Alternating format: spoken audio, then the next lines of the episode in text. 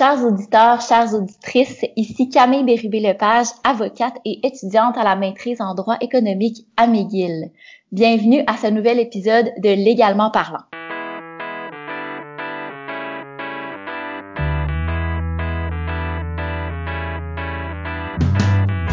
Je reçois aujourd'hui Clara Elodie Depu, détentrice d'un baccalauréat en droit et d'un certificat en victimologie de l'Université de Montréal. Clara Elodie s'intéresse au droit criminel et au traitement des victimes d'aide criminelle par le système de justice. Après avoir exercé près de trois ans à titre de procureur aux poursuites criminelles et pénales à Val d'Or, mieux connu sous le nom d'EPCP, Clara Elodie complète actuellement une maîtrise en droit avec mémoire à l'Université McGill, où elle se concentre sur un aspect méconnu de la violence conjugale, le traitement judiciaire des victimes de violences conjugales qui font face à des accusations criminelles. Bonjour Clara Elodie. Bonjour Camille. Euh, aujourd'hui, nous parlerons de violence conjugale, euh, sujet très d'actualité, euh, surtout cette semaine. C'est donc avec avec les différents féminicides qui sont arrivés, qui sont survenus au Québec dans les dernières semaines. on peut dire que la violence conjugale, c'est une problématique d'ordre social préoccupante et actuelle, évidemment, avec la COVID-19 notamment les mesures de confinement accroissent le pouvoir du conjoint euh, violent et la vulnérabilité des victimes. D'ailleurs, euh, la directrice de la Fédération des maisons d'hébergement pour femmes, Manon Monastès, a annoncé le 21 mars 2021, donc tout récemment, que le Québec fait face à une épidémie de féminicide. Clara, d'abord, qu'est-ce que le féminicide? Oui, donc euh, le féminicide, en fait, c'est lorsque le meurtre est lié au genre de la victime. Donc au Canada, comme ailleurs euh, dans le monde, les femmes sont euh, en majorité, sont majoritairement tuées par leur partenaire ou leur ex-partenaire. Également, par rapport à ce que tu viens de dire, Camille, là, effectivement, là, au niveau de la COVID-19, là, on, on, craint que avec le déconfinement, euh, il va avoir une perte de contrôle de la part du conjoint et euh, les victimes là, euh, vont encore subir plus de violence. Également, au niveau là, du confinement, il faut savoir là, que la maison, c'est le lieu le plus dangereux pour les femmes. Mm-hmm. Alors, c'est le lieu le moins sûr, ce qui fait que, comme tu as mentionné, les mesures de confinement accroissent le pouvoir du conjoint. Mm-hmm. par rapport au féminicide, je veux juste rajouter que le, une épidémie de féminicide, effectivement, ça a été confirmé. Là, on parle de sept féminicides en sept semaines. Puis Madame Monastis précise qu'il s'agit de la pointe de l'iceberg. Hein, parce que euh, il y a plusieurs euh, cas de violence conjugale. Là. En fait, la violence conjugale, c'est un des crimes qui est le moins rapporté au corps mm-hmm. policier. Alors, ce qu'on connaît, là, c'est vraiment la pointe de l'iceberg. Euh, on a également recensé là, une hausse de 12% des signalements de violence conjugale entre 2015 et 2020. Alors, alors que les crimes contre la personne diminuent, la violence conjugale, c'est un crime euh, dont on constate une augmentation au cours des dernières années. Hmm, très intéressant. Ben justement, le, gouvernement du Québec en est à son quatrième plan d'action mm-hmm. gouvernemental en matière de violence conjugale. Donc, ça démontre quand même euh, que, que c'est pris au sérieux. Puis, euh, il y a également eu un rapport rédigé par un comité non partisan là, euh, euh où il y a notamment euh, des professeurs, je crois, qui, qui, ont, qui en sont les auteurs, qui s'appelle Rebâtir la confiance, qui formule des recommandations donc pour accompagner, pour améliorer pardon l'accompagnement judiciaire des victimes. Peux-tu nous parler de, de, ces rapports-là? Euh, qu'est-ce qu'ils amènent finalement euh, dans, dans toute cette situation? Oui, bien en fait, là, euh, comme tu as mentionné, le gouvernement du Québec en est à son quatrième plan d'action. Donc, depuis les années 80, le gouvernement du Québec euh, formule, adopte des plans d'action qui visent à contrer la violence conjugale. Et euh, le dernier plan d'action qu'on a, là, donc celui qui va s'échelonner de 2018 à 2023, euh, se décline en 56 actions qui sont adressées à des ministères, des secrétariats, des organismes gouvernementaux pour contrer la violence conjugale. Ensuite, on a rebâtir la confiance qui est très récent, comme tu l'as mentionné, qui formule 190 recommandations qui ont pour but globalement d'améliorer l'accompagnement judiciaire des victimes d'agressions sexuelles et de violences conjugales. Alors, ce qui ressort de ces rapports-là, euh, sous l'angle euh, judiciaire, c'est que la victime de violences conjugales doit être davantage considérée par le, le système de justice criminelle.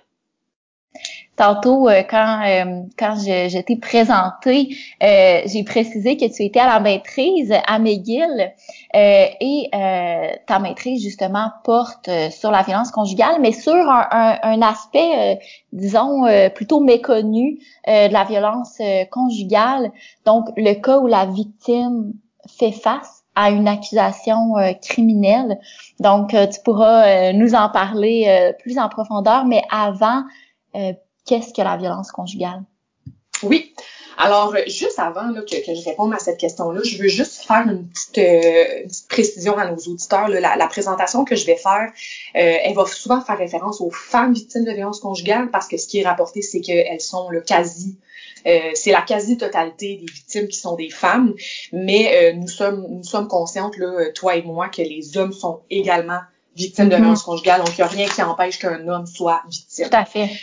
Euh, pour répondre à ta question, oui, on va en revenir d'ailleurs sur les hommes victimes.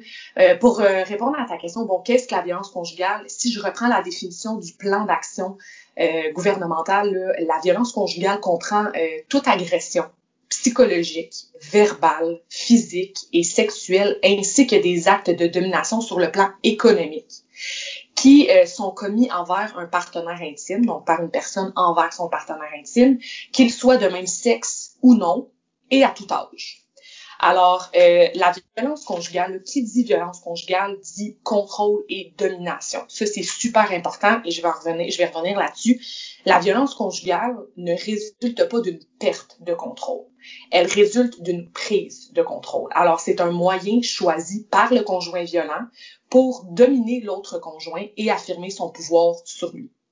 C'est une dynamique qui s'installe graduellement et euh, d'ailleurs, il y a plusieurs formes de violence conjugale. Comme je l'ai mentionné dans la définition, la forme la plus connue, la plus euh, évidente d'ailleurs, c'est la violence physique. Parce que, bon, ça va laisser des marques, des bleus souvent, ça va être constaté à l'hôpital. Alors, euh, c'est d'ailleurs la violence physique qui est criminalisée alors que d'autres formes ne le sont pas. la violence psychologique, euh, c'est souvent la première forme de violence qu'on va voir euh, dans s'installer dans la relation parce que c'est la forme la plus insidieuse. Alors, euh, quand on parle de violence psychologique, on va parler d'humiliation, de, de le, fait de mépriser son partenaire, de l'isoler. Alors, la violence psychologique, elle n'est pas criminalisée à l'heure actuelle au Canada, contrairement à d'autres pays qui ont créé un un crime spécifiquement pour criminaliser la violence psychologique. Il y a également la violence verbale qui ressemble beaucoup à la violence psychologique, là, mais on parle d'insultes, de chantage, de menaces, euh, la violence sexuelle, euh, la violence économique qui est en fait la privation des ressources financières, le, conjoint violent qui va déterminer si son conjoint peut travailler ou non.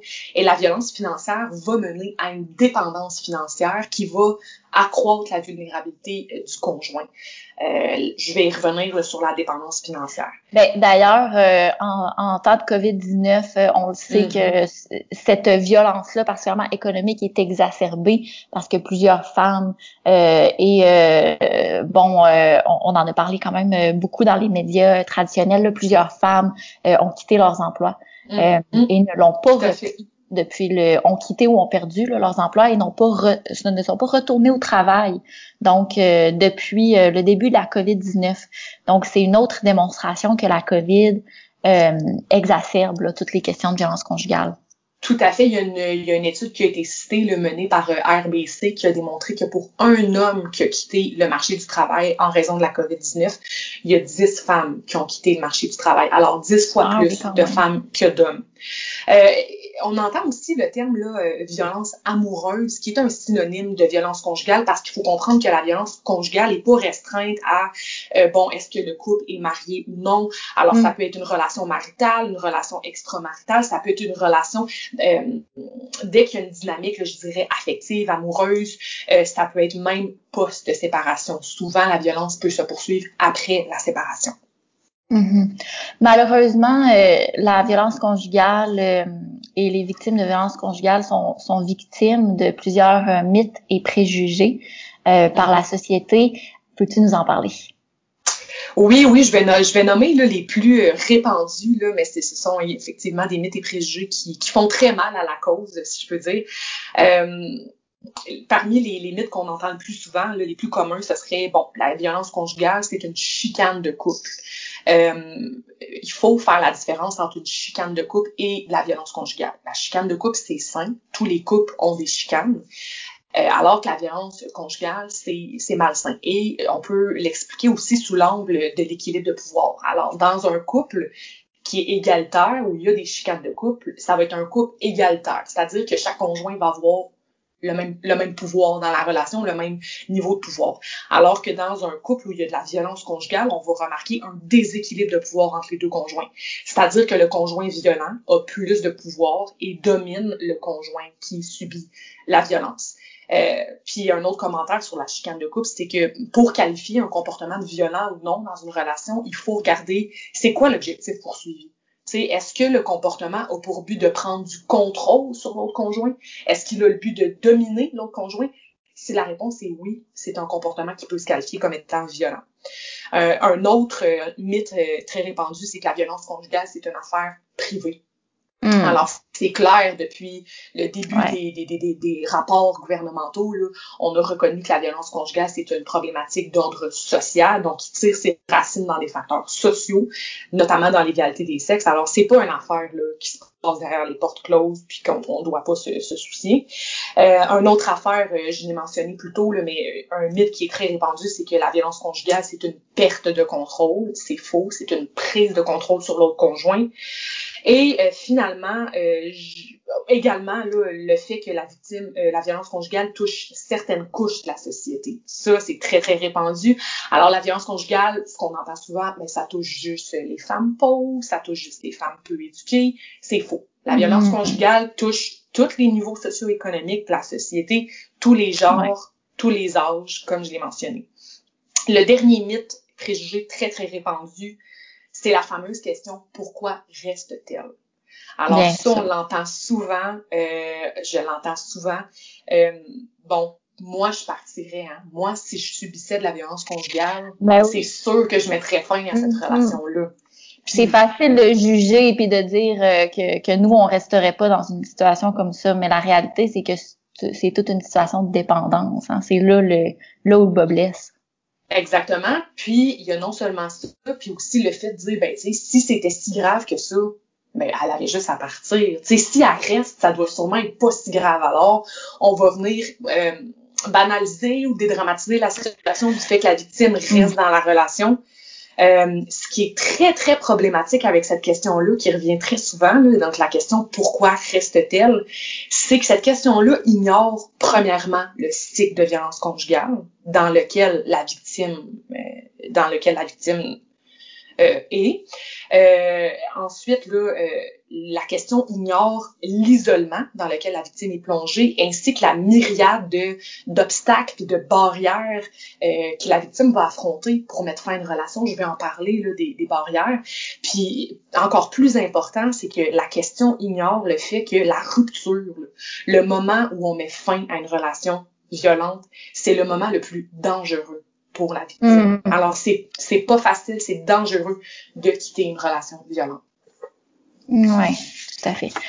Euh, puis, euh, ben justement, là, pour, euh, pour poursuivre sur ce, ce, ce dernier point-là, euh, il arrive que la victime de violence conjugale euh, devienne accusée, face face, face qu'elle puisse faire face, pardon, à des accusations criminelles. Donc, c'est quoi cette situation-là où la victime devient l'accusé? Alors essentiellement, là, bon, comme comme tu dit, là, c'est la victime qui subit de la violence dans son couple, donc de la violence conjugale, et qui à un certain moment ou à un autre dans sa, relation va commettre un, un, geste, un comportement, un acte qui est criminalisé. Alors, on va commettre une infraction criminelle. Et euh, un des cas les, plus connus, là, qui, est un cas qui est très médiatisé, là, ce sera le cas de la victime qui va tuer son conjoint violent mm-hmm. Et qui va alléguer euh, qu'elle a agi en légitime défense. Ça, c'est mm. le cas qui est le plus connu, qu'on va plus qu'on va qu'on va voir souvent rapporté par les médias. Mm-hmm. C'est à ça qu'on pense, mais c'est un exemple euh, d'une victime de violence conjugale qui commet une accusation criminelle. Mais des exemples, il y en a plein. Là. Ça peut être le cas d'une victime qui va euh, fuir euh, le domicile et qui va, qui était qui avait les capacités affaiblies, donc qui va se faire intercepter, qui va faire face à une accusation de conduite avec les capacités affaiblies. ça peut être la victime qui va commettre du trafic de drogue ou de la fraude en raison des menaces de son conjoint. Alors, il y a les exemples, il y en a des dizaines et des dizaines, mais ce qu'il faut retenir, c'est vraiment, elle est victime de violence conjugale, elle commet une infraction criminelle et elle commet cette infraction criminelle-là euh, dans le but de, de, se défendre ou parce qu'elle subit des menaces ou parce que c'est le seul moyen de ne pas subir la violence de la part de son conjoint. Puis, est-ce est-ce qu'il y a des, des, euh, des, dossiers, des décisions finalement euh, en, en, droit criminel au Canada euh, où cette question-là de la victime de violence conjugale et a commis une infraction euh, criminelle, puis euh, où euh, elle a utilisé cette défense-là, finalement, la, défense d'être, si c'est une défense, tu pourras nous en reparler, mais le fait d'avoir été une victime de violence conjugale et donc d'avoir agi en raison de, de cette situation-là. Oui, oui, oui, il y en a une. juste avant que je parle de cette décision-là qui s'appelle la décision Lavalée, euh, je vais juste là euh, parler de quelques notions fondamentales en droit criminel canadien, juste pour être sûr qu'on est sur la même longueur d'onde.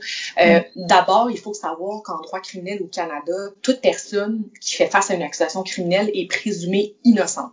Alors, ce qui s'appelle la présomption d'innocence, c'est prévu dans la Constitution. Et la personne va être présumée innocente jusqu'à ce qu'il y ait deux options possibles. Donc, jusqu'à ce qu'au terme d'un procès, elle soit reconnue coupable. Parce qu'on sait, au terme d'un procès, une personne peut être reconnue coupable ou acquittée, donc reconnue non coupable.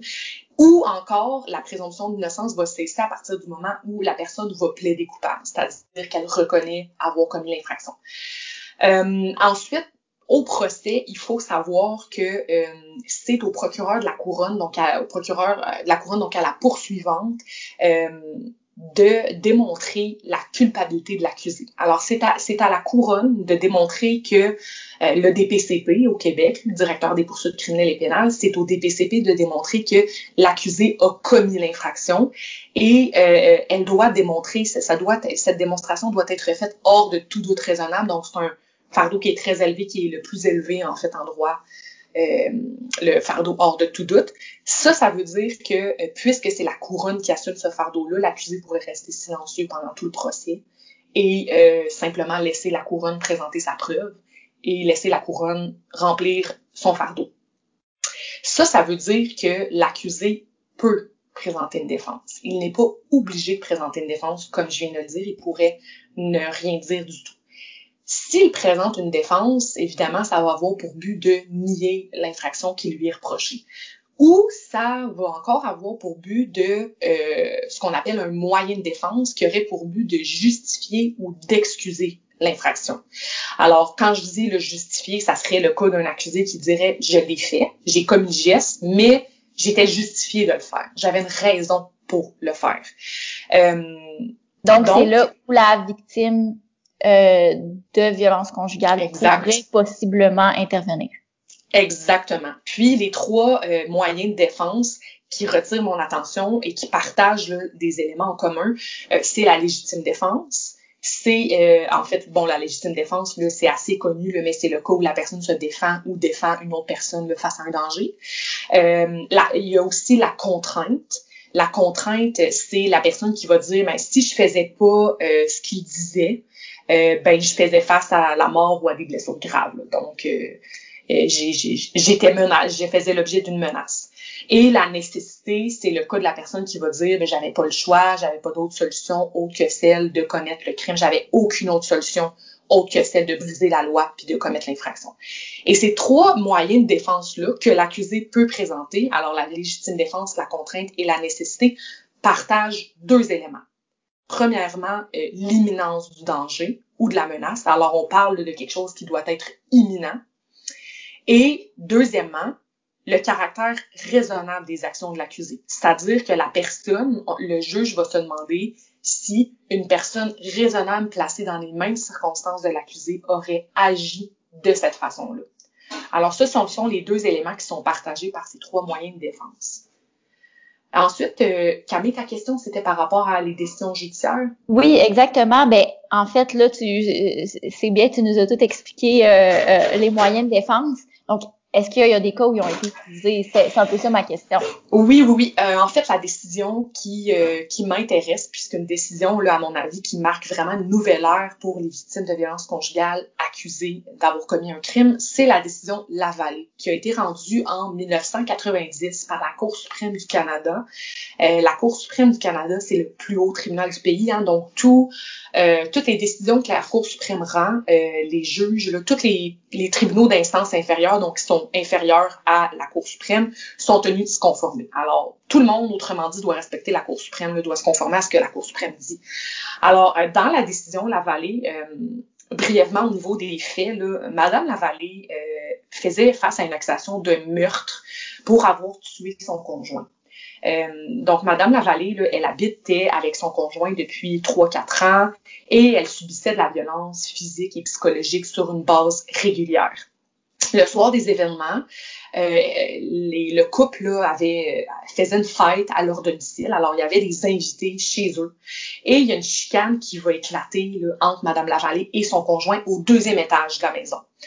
Donc un peu là euh, en retrait des invités. Euh, lors de cette chicane-là, le conjoint de Madame Lavallée va lui asséner quelques coups au visage et va lui dire Attends que les gens partent, soit je te tue ou tu me tues. Hmm. Euh, à ce moment-là, Madame Lavallée va faire feu sur son conjoint alors qu'il quittait la pièce. Elle va lui tirer une balle à l'arrière de la tête, ce qui va causer son décès. Et c'est pourquoi elle va être accusée de meurtre. Et dans la décision Lavallée, euh, Madame Lavallée a allégué avoir agi en légitime défense.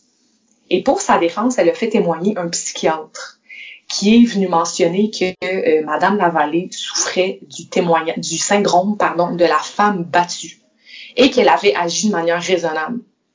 Alors, c'est la première fois au Canada que la Cour acceptait, reconnaissait la pertinence du syndrome de la femme battue.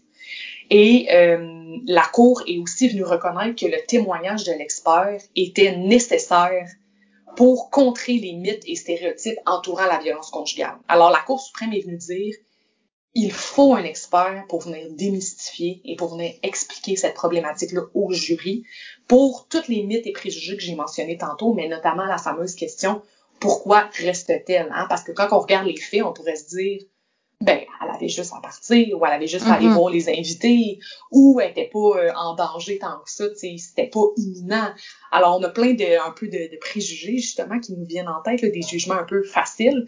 Euh, qui ont été déconstruits par le témoignage de l'expert lors du procès.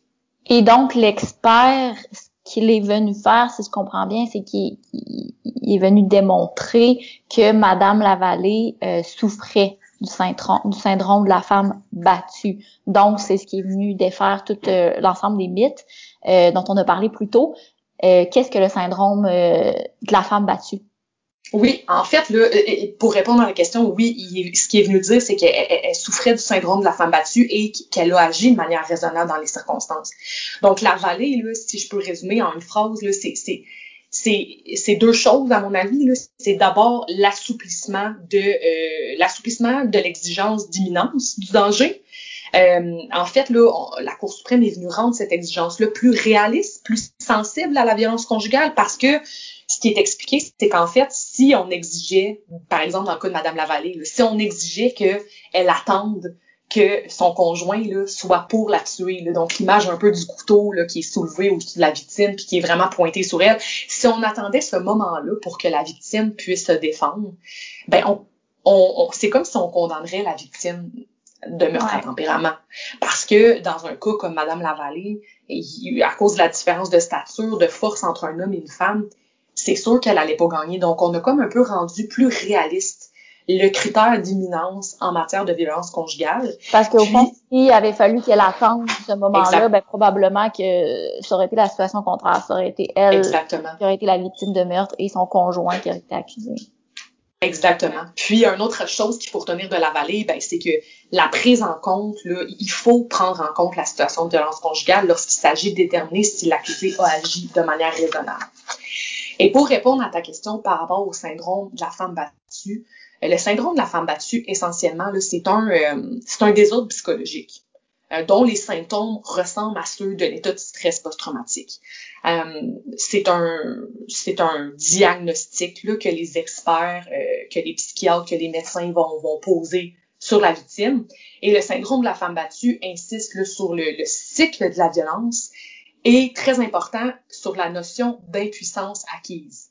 L'impuissance acquise, c'est euh, une notion qui a été développée pour expliquer pourquoi la victime restait dans une relation violente. Et l'impuissance acquise, en fait, c'est le fait de venir dire la victime, elle n'a pas de contrôle sur la violence de son conjoint. Bien qu'elle essaie de, de déployer des stratégies pour éviter la violence de son conjoint, ça ne fonctionne pas.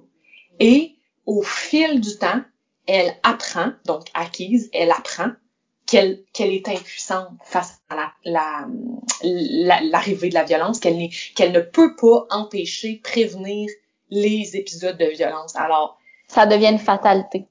C'est ça. Alors, impuissance acquise, c'est ce qu'elle, c'est comme un peu ce qu'elle, ce qu'elle acquiert, ce qu'elle apprend euh, au cours, euh, au cours de, la relation. Euh, donc, le syndrome de la femme battue insiste beaucoup sur la notion d'impuissance acquise, qui est quelque chose là, euh, de psychologique là, qui se passerait complètement euh, à l'intérieur de la femme. mais il faut comprendre, là, tantôt tu t'as mentionné là, moyen de défense, tu as dit qu'on allait y revenir. Là. Le, syndrome, le syndrome de la femme battue en soi, c'est pas un moyen de défense. OK? Il s'agit pas simplement que tu sois victime de violence conjugale pour euh, être justifié, pour être excusé euh, de commettre des infractions criminelles. le syndrome de la femme battue a été utilisé en support pour venir assister un moyen de défense qui est la légitime défense.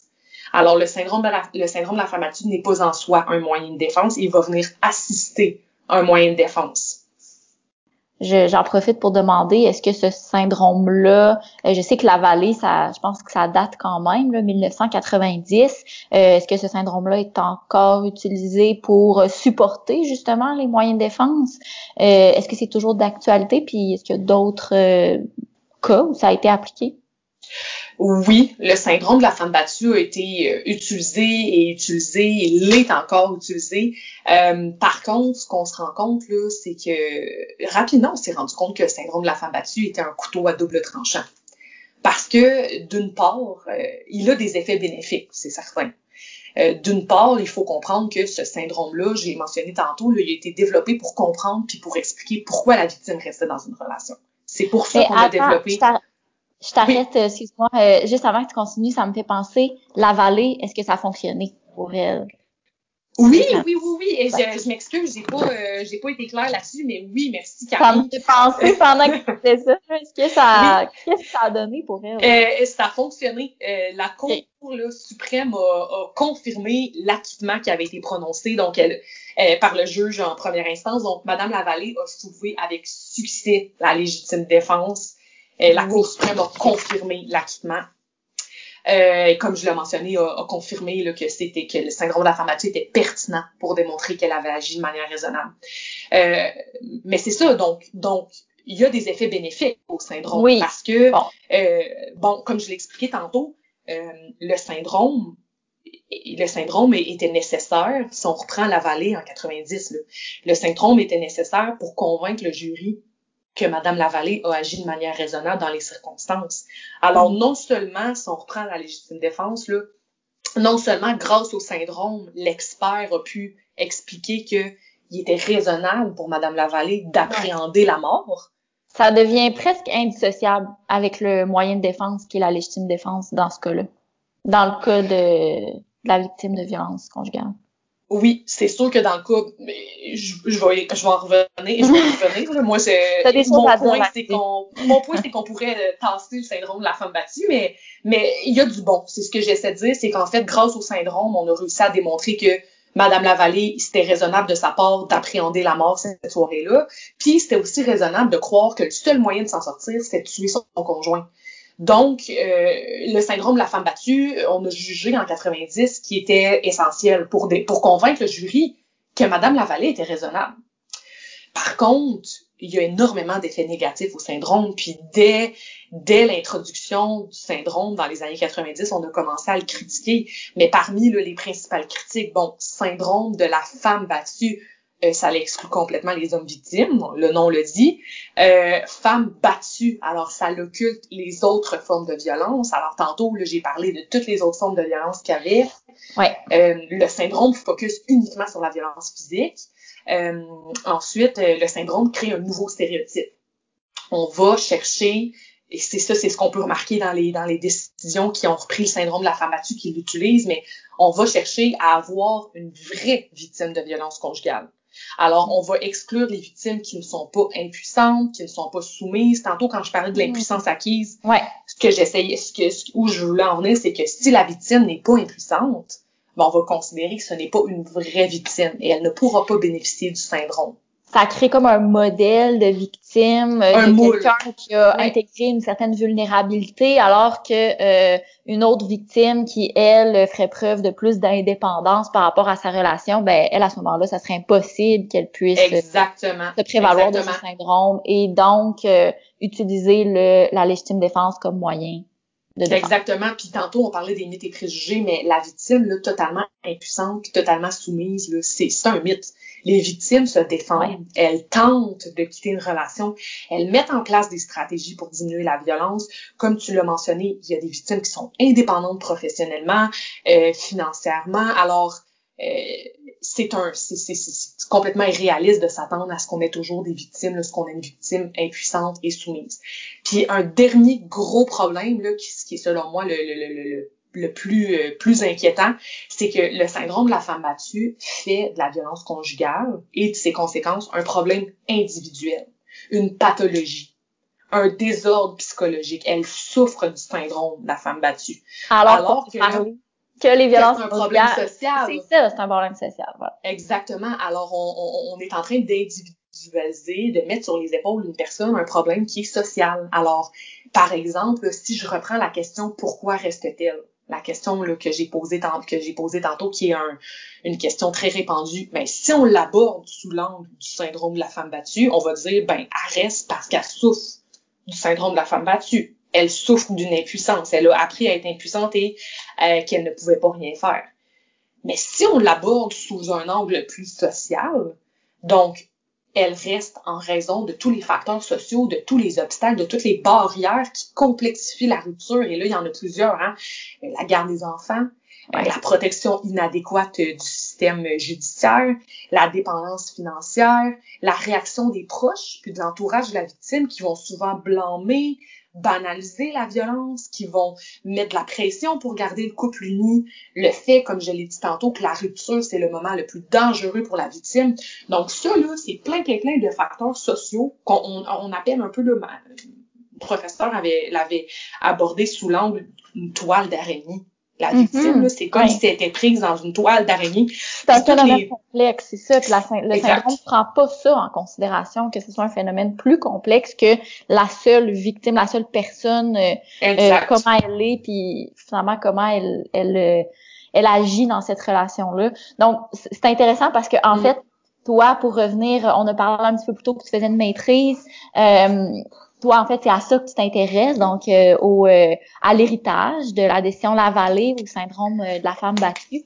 mais tu essaies donc de trouver d'autres pistes de solutions, donc des façons de démontrer que le syndrome de la femme battue, ben c'est peut-être pas le la façon euh, de pour pour les femmes victimes de violences conjugales ou les hommes qui deviennent euh, accusés finalement que c'est peut-être pas la seule façon euh, pour, Exactement. Pour invoquer un moyen de défense en cours. Exactement, comme tu l'as mentionné, là, moi je m'intéresse à l'héritage de la vallée. La vallée a été rendue là, il y a plus de 30 ans. Donc, comme tu l'as mentionné, hein, moi je suis convaincue qu'il est possible de défendre les victimes accusées sans recourir au syndrome de la femme battue. Mm. Je suis convaincue que la vallée, c'est la vallée, c'est plus que le syndrome de la femme battue. La vallée, c'est la Cour suprême du Canada qui demande aux juges de faire preuve de sensibilité par rapport à la situation puis l'expérience de violence conjugale qui est vécue par les victimes. Puis ça va dans le sens que les rapports qui ont été euh, qui ont été soumis mm-hmm. récemment euh, au gouvernement, donc où on dit que la violence conjugale c'est un phénomène social. Donc c'est très intéressant, c'est d'actualité. Puis en terminant, parce que je vois qu'on manque de temps, euh, qu'est-ce que tu voudrais dire à nos auditeurs et à nos auditrices qui nous écoutent? Euh, On sait que c'est un sujet préoccupant la violence conjugale. Peut-être qu'on on connaît, peut-être qu'il y a des gens qui nous écoutent qui qui en sont victimes ou qui connaissent des gens qui potentiellement pourraient en être victimes. donc as-tu un message pour ces gens-là? Oui, alors euh, je reprends les propos de Simon Lapierre qui s'est exprimé dans la presse récemment, là, mais pour les citoyens qui nous écoutent, là, soyez attentifs aux situations de violence, aux situations de contrôle. Ne banalisez pas ces situations-là et soyez présents pour vos proches si vous voyez que ça, donnez-leur de l'amour. Euh, si vous avez des questions, que vous soyez une victime ou un proche si vous êtes en danger, euh, si vous avez besoin de conseils, euh, je vous invite à contacter la ligne SOS Violence Conjugale, qui est un service de première ligne 24-7 pour les victimes et pour les proches. Le numéro, c'est le 1-800-363-90-10. 1-800-363-90-10. C'est une ligne sans frais. Vous avez également le CAVAC, qui est le Centre d'aide aux victimes d'actes criminels. Ça, c'est plus pour un accompagnement judiciaire. Alors, si la victime souhaite être accompagnée ou le proche souhaite être accompagné dans le processus judiciaire, le CAVAC, c'est le 1-866 532 2822 1 866 532 2822 c'est la ligne sans frais également.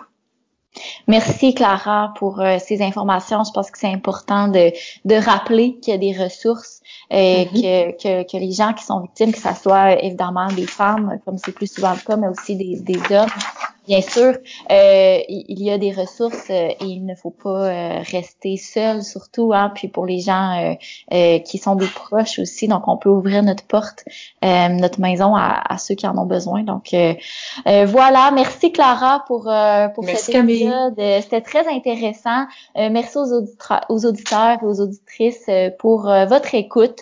Et évidemment, on se rejoint pour un prochain épisode au mois d'avril.